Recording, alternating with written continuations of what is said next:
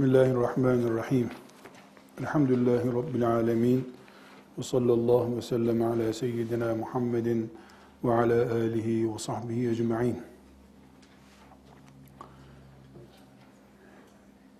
İlim dindir dedik. İlmi Müslümanın topluca sarılması gereken bir barınak olarak görüyoruz dedik. Erkeği ayrımı yok bunun dedik.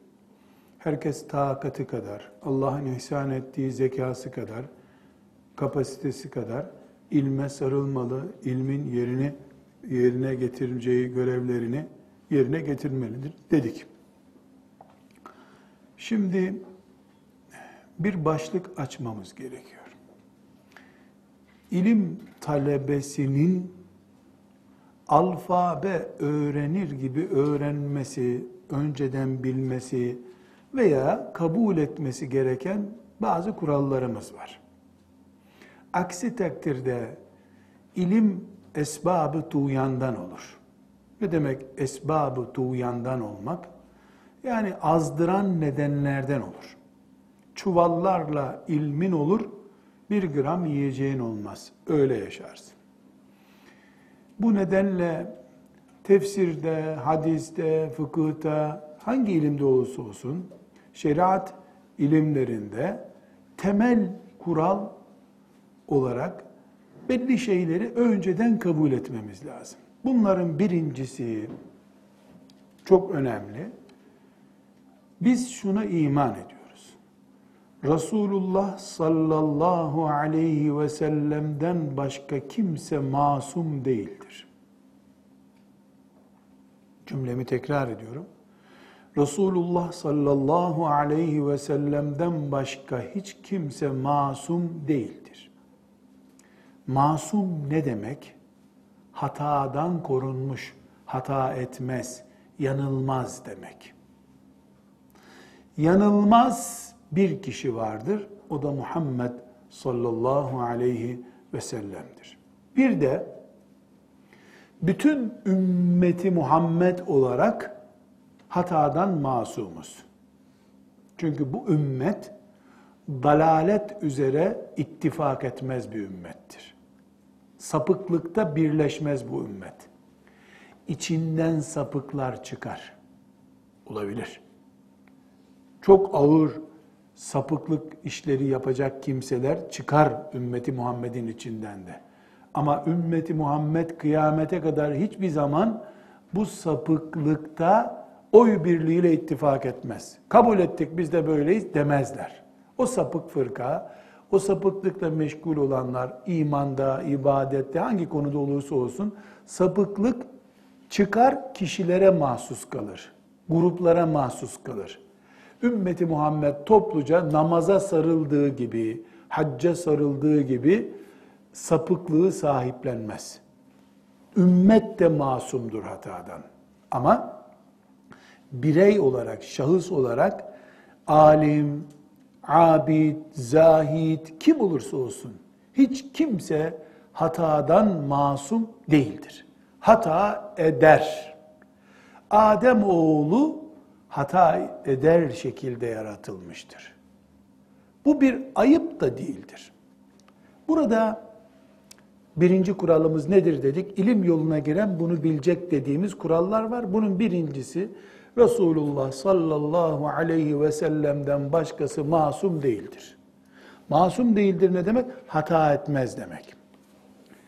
Şimdi bu kuralda bir takım riskler var. Sanki bu riskleri göğüslememiz gerekiyor. Aksi takdirde bu sözün bir yere oturtulması çok zor.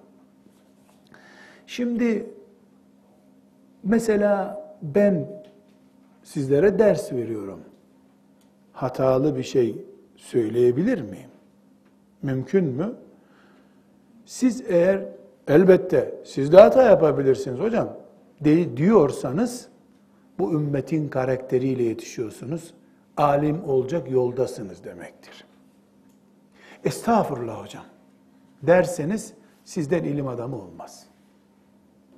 Bol bol ders dinlersiniz. Siz ders alamazsınız ama ders dinlersiniz. Şimdi bu cümlem beni sevmeyen ya da beni endişeyle dinleyen, izleyen birisi için bu kimi kastediyor bununla? diye bir soruşturma konusu olur. Ben önceden cevap vereyim. Abdullah'ın oğlu Muhammed sallallahu aleyhi ve sellem hariç herkesi kastediyorum. Çünkü ne dedim başta? Bir kişi hariç hiç kimse masum değil dedim. Peki Ebu Bekir radıyallahu anh buna dahil mi? Bal gibi dahil. Ali bin Ebi Talip radıyallahu anh dahil mi? Oo, o biçim dahil. Ebu Hanife, Malik bin Enes, Ahmet bin Hanbel, Muhammed bin İdris eş-Şafii, hem de en baş listede dahil onlar. Onlar herkesten çok hata ettiler. Çok iş yaptılar çünkü. Çok iş yapanın hatası da çok oldu. Estağfurullah. Ebu Hanife hata eder mi? Ebu Hanife peygamber mi? Haşa. Niye hata etmesin? Kendisi dedi mi? Ben hiç hata etmem. Böyle bir şey ağzından çıktı mı? Peki bunlar fıkıh alimleri. E, tasavvuf erbabı, Allah dostu Fuzayl bin İyad, abid, zahid bir insan. Hasan Basri rahmetullahi aleyh, abid, zahid. Abdülkadir Ceylani rahmetullahi aleyh, zahid, alim, kerametleri herkesin gözü önünde cereyan etmiş birisi. Hatta denir ki kerameti herkesin gözünde cereyan eden, kitaplardan öğrenilmeyen tek insan Abdülkadir Ceylani'dir. Gerisi hep kitaplardan duyulmuş filan yerde kerameti var böyle diye. Böyle mesela tasavvufa e, yanaşmayan, tasavvufu benimsemeyenler bile Abdülkadir Ceylani'yi severler. O başka derler. O hariç diye başlıyorlar. Peki Abdülkadir Ceylani de hata eder mi? O biçim eder. İnsansa eğer. İnsansa. Aksi takdirde biz bir insanı ilahlaştırmış oluruz. Fark etmeden. Bu da bizim akidemize ters. Peki şöyle diyebilir miyim? Evet dediklerin doğru ama bizim hocamız hariç. Ya da bizim şeyhimiz hariç. Herkes öyle diyor zaten. Doğru. Bu, bu kural doğru ama bizimki haşa. Herkes bizimki dediği için gene kimse hata etmemiş oluyor. Hristiyanlar da papazlarına böyle yaptılar. Da ellerindeki din gitti bu sefer. Onun için kuralımız şudur. İnsan mısın? Sen de anne karnında 9 ay bekledin mi? Bekledim. Yiyorsun, içiyorsun, konuşuyorsun, melek değilsin. Evet, sen hata yaparsın. Peygamber haşa. Onu Allah korudu çünkü. Koruyacağına söz verdi. Yoksa o da insandı. Sahabiler o biçim hata yaparlar. O kadar büyük hataları ben mi yaptım da Kur'an'ın da haklarında niye böyle yapıyorsunuz diye. Ebu Bekir affetmiyorum bu suçu dedi. Ayetinde hakkında ha estağfurullah affettim ya Rabbi dedi. Kaç tane ayet var Kur'an-ı Kerim'de ashab-ı kiramı ayıplıyor. Niye böyle yapıyorsunuz diyor. E şimdi sahabe masum değilse bu zamanın bir alimi nasıl masum olabilir? Bu bir. İki, bu birinci paragrafın ikinci konusu. İtikatta leke oluşturmadığı sürece hiçbir alimin, zahid alim, mutasavvıf, şeyh, hiçbir insanın imanı ile ilgili bir sorun olmadığı sürece hatası onun değerini düşürmez. Artırabilir bile değerini. Hatasını anlar, bu hataydı der, benim asıl görüşüm budur der, değeri artar. Hatalarda inat, hatalarda ısrar etmek insanın değerini düşürür. Biz alimlere bakarken şu şekilde bakarız. Bunun doğruları mı ya çok, yanlışları mı çok? Eğer yanlışları doğrularından fazlaysa 10 sözünden 6 tanesi, 7 tanesi eğri büğrü şeyde ara sıra doğru söylüyorsa onun peşinden gitmeyiz. Ne kitabını okuruz onun, ne konuşmasını dinleriz. Dersine katılmayız. Hayır, 10 sözünden 9'u doğru çıkıyor, bir tanesinde bu ayettir diyor, halbuki ayet değil hadismiş o. Bunu Ebu Hanife dedi diyor, halbuki Ebu Hanife dememiş. Yanlış nakil yapıyor. İnsan bu. İnsan bu. Makine değil. İnsan bu. Yorgunluk anına rastlar, dikkatinden kaçmıştır. Koca koca alimlerin bu tip hatalar var. Zehebi rahmetullahi aleyh sık sık ondan naklettiğim için onun ölçüsünü de kullanayım. Örnekler veriyor. Mesela bir zattan bahsediyor. Filan yerde diyor hafız yetiştirdi diyor. Hatıralarında naklediyor. 70 bin hafız yetiştirdim diyor o zat. Zehebi diyor ki olmaz diyor. Bu 70 bin insan demiş ama 70 kişiyi bin kelimesiyle karıştırmış diyor. Dalgınlığına rastlamış. Notlarını tutarken hata etmiş diyor. Allah affetsin diyor. Çok hafız yetiştirdiğini biliyoruz ama 70 bin hafız değil diyor. Sonra da dipnotta diyor ki Allah rahmet eylesin ikisine de. Kimse anlamasın ha ben bunu ayıplamadım diyor. Bundan dolayı bir alemin değeri düşmez bizim için diyor. Üstelik o diyor büyük bir alim diyor. Ne yapıyor? Tertemiz bir gömleğin var. Bir yerine toz konmuş. O tozu kaldırıyor oradan. Aa bu gömleği at demiyor sana. Çünkü gömlek dediğin tozlanır, kirlenir. Gömleği çöpe atmak gerekmez. Bir alim ne kadar büyük olursa olsun, onun hata yapmaması mümkün değil. Hata yaptığından dolayı da ne dinden çıkması gerekir, ne de onun derslerini bırakmak gerekir. Tasavvufta da böyledir bu. Peygamber gibi şeyh olmaz. İnsan gibi şeyh olur. Hatalarını atarsın, gerisini ondan alırsın. Mühim olan akidede, imanda bir terslik olmamasıdır. Kadere iman etmiyor ama büyük bir alim. Okyanus olsa ondan bir bardak su almayız daha. Neden? Aslı yok bunun. İmanında sıkıntı var. İmanında sıkıntı olan birisinin ilmini ne yapacağız biz? Böyle bu şekilde düşünüyoruz. Şimdi burada bunu belgelendirecek e, örnekler size vereceğim. Neyi? Peygamberden başka herkes yanlış iş yapabilir. Bunu. Ama imansızlık yapmaz maazallah. Ashab-ı kiramda ileride fıkıhtan örnekler gördüğümüzde göreceğiz. İbn Abbas'ın görüşü böyle. İbn Mesud'un görüşü böyle. İbn Mesud dedi ki onlar yanlış söylüyor. Hep bu görüşleri duyacağız böyle. Onların bu görüş farklılıklarından dolayı da mezhepler çıktı ortaya. Şimdi sahabi diyor ki bunu kullanmak caizdir. Öbür sahabi olmaz, kullanamazsın diyor. Hangisi bunların sapık? Hangi sahabi? Hani büyüktü hepsi? Elbette büyük. Niye farklı şeyler söylüyorlar? Allah izin veriyor. Onun iştihadı öyle, bunun iştihadı böyle.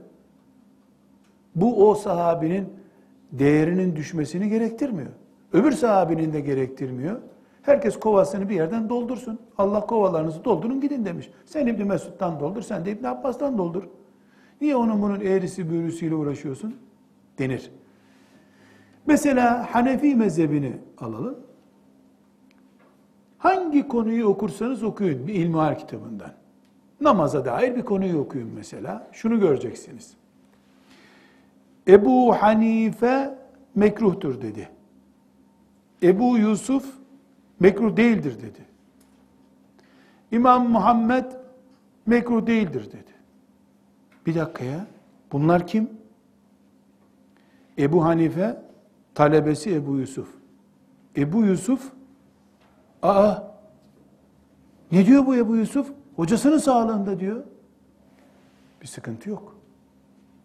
Bundan da önemlisi diyor ki ilmi halde de görürsünüz. Ebu Hanife böyle düşünüyordu, sonra öyle düşünmüyorum dedi.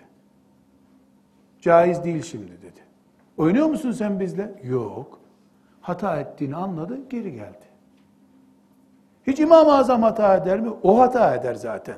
Köyde oturan hacı amca niye hata etsin? Bir iş yapmıyor ki. On binlerce fetva vermiş bir insan bir tanesinde hata eder, üç tanesinde hata eder. O zaman ben de İmam-ı Azamlığını kaldırır, imamı normal yaparız bunu. Olur mu? Olmaz. Sen dev bir çınarı budayarak küçültemezsin. Kökleri büyük onun. Hata haktır. Hatada inatlaşmak, hata da olsa benim dediğim doğrudur demek yanlıştır. Bunu pratikte örneklendirelim. Filanca zat sigara içiyormuş. Büyük alim, büyük tasavvuf erbabı. Olabilir. Dinden çıkmış sayılır mı? Yok. E sigara içiyor. E sigaranın hükmü belli. Yasak. E şimdi sigara içiyor diye dinden mi çıkacak bu? Ya da Allah'a davet eden iyi bir Allah dostudur. Sigaradan dolayı atılacak mı bir kenara? Hayır. Sigara bunun hayatının yüzde kaçını oluşturuyor? Yüz iş yapıyor bir günde diyelim. Bir de sigara içiyor. E bunun 99 tanesi Allah'ın dinine hizmet, bir tanesi haram. Keşke içmese. Onun sigarasıyla mücadele ederiz. Bu yanlış deriz. Ondan sonra da oturur önünde ders okuruz. Bizim dinimiz böyle bir dindir. Ama melekleri inkar ediyorsa onun kapısının önünden geçmeyiz. İmanla ilgili sorun başka çünkü. Hanım kızlar buradan nereye gelmek istiyorum? Günün birinde Allah siz ders okuyun diye sıfır hatalı bir alim göndermeyecek haberiniz olsun. Onu beklerseniz cennete kadar sabredeceksiniz. Cennette İbn Abbas'tan ders okursunuz, fıkıh icazeti alırsınız. Cennete girene kadar herkes dertli. O zaman mumunun içinden balı süzmeyi bileceksiniz. Bal böyle arıdan mumun içine geçiyor. Sen bal yemek için onu süzmen gerekiyor. Kabuğunu soyup portakalı yemeyi bileceksiniz. Kabuksuz portakal istiyorum ben dersen cennette olacak inşallah. Dünyada kabuksuz portakal, mumsuz bal yok. Mumsuz bal var. Nerede var? Kavanozda var ama reçel mi bal mı nereden yapıldığı belli değil. Fabrikada yapılmış. Kusursuz alim aramıyoruz biz. Az kusurlusunu arıyoruz. Bir menkıbe anlatacağım. Menkıbe dedim ne demek? Ayet değil, hadis değil. Böyle bir işte ben mesela hafızlık yaparken dinlemiştim bunu hocalarımdan. Hala kendime bundan ders çıkarıyorum. Bir zahit Allah dostu müritleriyle beraber tekkede ibaret ediyorlar. Bir kişi, beş kişi, on kişi ibaretler. İşte tasavvufta şöyle bir şey var. Ee, bir noktaya geldikten sonra küşufat, zuhurat oluyor sana. Mesela normal gözle görünmeyenler rüya aleminde ilhamlarla gösteriliyor sana. Bunlar ayetli hadisli şeyler değil. Tasavvufta böyle bir merhale var. Yani inanılır ki, inanırlar ki tasavvuf erbabı işte mesela belli bir noktaya geldin mi o noktadan sonra karşındakinin durumunu anlarsın. Gözünü okur. Bu inkar edildiğinde dinden çıkaran bir şey değil. Yani böyle olduğunu onlar söylüyor da ben de duyuyorum. Hadiste, ayette görmedim böyle bir şey. Bu bir keramet midir? Ne kabul ediliyor bilmiyorum. İşte bu böyle bir şey var yani. Bu hikayede ona dayalı olduğu için bunu anlatıyorum. Şeyh Efendi'nin birisi 5-10 müridiyle tekkede hep zikir yaparlarmış. Bir gün, iki gün, üç gün bu müritleri azalmış. Bir kişi kalmış sonunda. Şeyh Efendi o müride demiş ki, evladım nerede senin arkadaşların görmüyorum onları demiş. O da utana sıkıla demiş ki, efendim demiş, o arkadaşlarımın mertebeleri çok yükseldi. Artık belli şeyleri anlamaya başladılar. Bir de gördüler ki sizin Allah katındaki değeriniz cehennemlikmiş. Böyle bir adamın kapısında ne işimiz var bizim diye yavaş yavaş dağıldılar. Sen niye kaldın yavrum demiş. Ben öyle bir şey göremedim henüz demiş. Görse bu da gidecek demek ki. Sonra da Şeyh Efendi hiç istifini bozmamış. O tek mürit demiş ki, efendim demiş, hiç rahatsız olmadınız bu şeyden demiş. Yani kaç tane derviş senin cehennemlik olduğunu gördüler. Sen niye rahatsız olmadın? Oğlum demiş, 40 senedir ben o halimi görüyorum zaten demiş. Başka gidecek kapı yok Allah'ın kapısından başka, mecbur bekliyorum burada demiş. Sonra o kaçan müritlerine şeyhin yeni durumu gösterilmiş. Meğer kendisini böyle kabul edip tövbe istiğfara yanıp, yanaşıp yanaşmayacağı imtihan ediliyormuş şeyhin de. Müritler tekrar gelip şeyhim özür dileriz diye kapısına kapanmışlar. Buradaki hikaye bizi nereden ilgilendiriyor? Doğru olan budur. Böyle bir şey oldu mu olmadı mı bilmiyorum. Çok da olacağı aklımı almıyor. Çünkü onu o makama gelen biri bırakıp gidecek bir adam olmaz zaten. Hikayenin içinde terslikler var. Kendisinin de birileri tarafından görüleceğini anlıyor olması lazım o müritlerin. Ama her halükarda, her halükarda mantığı doğru bunun. Yani insan budur. Bir hocadan ders okumak demek, o hocanın evliya olması demek değil. Çünkü evliya bu manada kullanıldığı için söylüyorum. Aslında evliyaların da hataları var. Olabilir. Biz ne yaparız? Bana vereceği ilimlerde bir inadı var mı? Ona bakarız. Yani 100, 100 işinden 80'i çukurluk iş, 20'si düzgün iş öyle bir adam mı? Onu tartarız. Onun dışında hatasız alim yoktur. Bu talebe olarak siz hocaların önünde oturduğunuz zaman başta ben dahil olmak üzere bütün hocalarınız için geçerli. Ben de hocalarıma böyle bakmalıyım. Onlar da öyle baktılar. Bizi de böyle yetiştirdiler zaten. Ebu Hanife de rahmetullahi aleyh kendi sağlığında talebeleri ben böyle düşünmüyorum üstadım dediğinde vay edepsizler demedi onlara. Tabi yavrum sen ne düşünüyorsun diye öbür talebesine sordu. Çünkü hiç kimseye vahiy gelmiyor. Hiç kimse masum değil.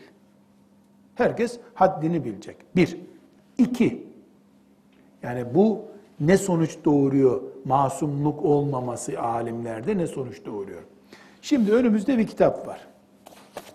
Bu Hanefi fıkhının bir kitabı. Başladık birinci derse gözlüğümüzü taktık. Filan baptan okuyoruz. Bir yer geldi.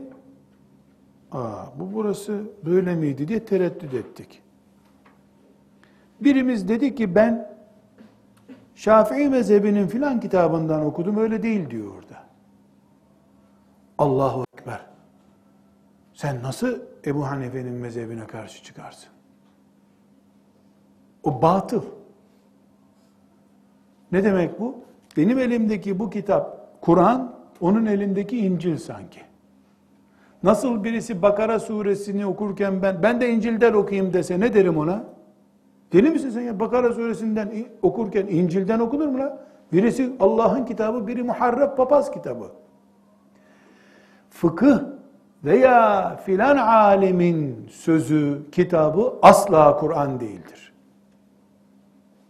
Asla Kur'an değildir. Asla Kur'an değildir. Güzeldir, değerlidir, önünde diz çökeriz, peki deriz, saygı gösteririz. Kur'an değil ama. Eğer Euzu billahi mineşşeytanirracim. Bismillahirrahmanirrahim. Elif lam mim. Zalikel kitabu la raybe fih. Huden lil muttaqin. Sadakallahul azim. Der gibi. Kale Ebu Hanife rahimehullahu la be'se bihaza cümlesini bir fıkıh kitabından okurken de sadakallahul azim diyorsan Allah'ın sözüyle